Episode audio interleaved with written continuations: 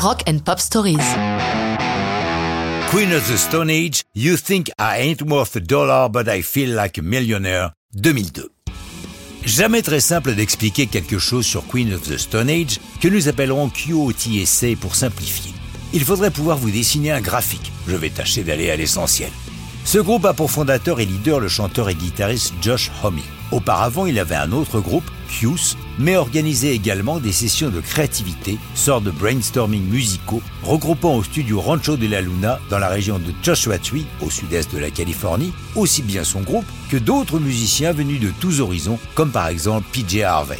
Ces séances collectives feront l'objet de six doubles albums expérimentaux, pressés chacun quelques milliers d'exemplaires seulement. C'est lors d'une de ces sessions que Josh Homme et Mario Lally du groupe Yawning Man écrivent cette chanson que nous appellerons Millionnaire.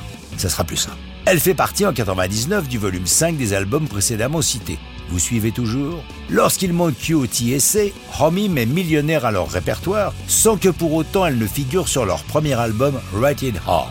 Elle va être la première chanson sur le deuxième disque Song for the Deaf. Elle est chantée par le bassiste Nick Oliveri, qui était déjà aux côtés de Romy au sein de Kius.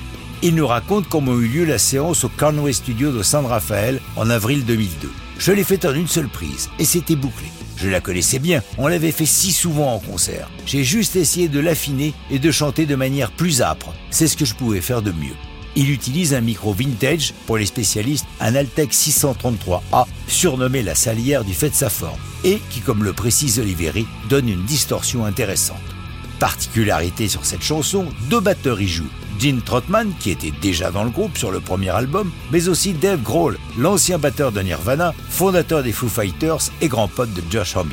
Autre curiosité de l'album Songs for the Deaf, c'est un disque concept qui emmène l'auditeur dans le désert de Morave. Les chansons sont liées les unes aux autres par Kip Casper, un DJ fictif d'une radio fictive, Clone Radio. Le DJ étant interprété par Black Dahlia du groupe Dwarves, encore un pote de Josh Homme. La chanson et l'album sont pour QOTSA des gros succès, tant critiques que publics. Homme et Oliveri vont se brouiller en 2004 des rumeurs de violence conjugale courant sur Oliveri. Mais ça, c'est une autre histoire et ce n'est plus